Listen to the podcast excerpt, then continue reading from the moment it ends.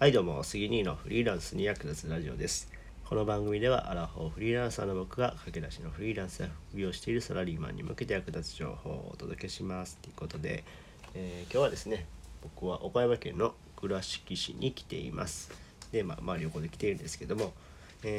その中で感じたことを今日は話そうかなと思っています。で、タイトル的には地方企業から学ぶ3つのブランディング戦略っていう話をします。ですね、この岡山県倉敷市はですね、マスキングテープの会社の MT っていう会社があるんですよね。それが有名で、もともとその会社っていうのは1923年に創業されたかな。で、マスキングテープの専門工場なんだけども、最近ではね、カラフルで色々を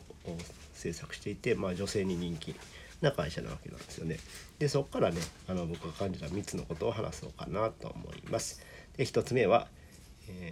工場見学で地域が活性化しているということで、これがですね、も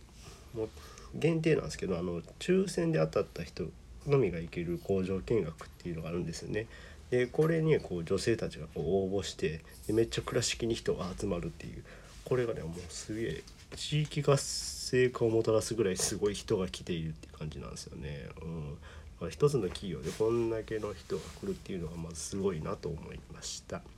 はい。で、2つ目が駅の改札付近に MT のブース出店をしているということで、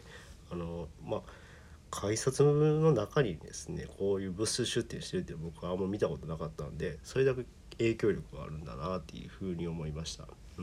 ので、でそこから工場見学行けなかった人もそこで買えたりするんで、それだけ影響力があるんだなというふうに感じます。はい。で、3つ目、地域の店舗とコラボしているということで、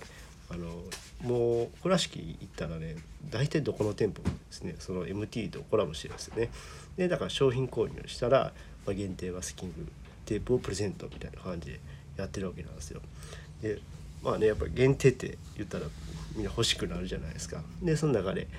多分マスキングテープの原価って安いとは思うんですけども、で、商品購入してもらえれば、そのマスキングテーププレゼントっていうことで、お互い店舗にとっても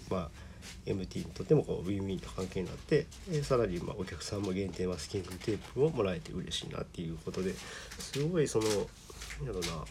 経済の循環がうまくいってるなっていうふうに感じました。ということで、はい、今日はですね、僕が岡山県倉敷市で学んだ、MT の、マスキングテープ会社 MT から学ぶ、3つのブランディング戦略っていう話をしました。はい。この話が役に立ったねって方は、いいねボタンを押してもらえると嬉しいです。またチャンネル登録、フォローしてもらえると励みになります。はい。最後までご視聴いただきありがとうございました。それではまた。バイバイ。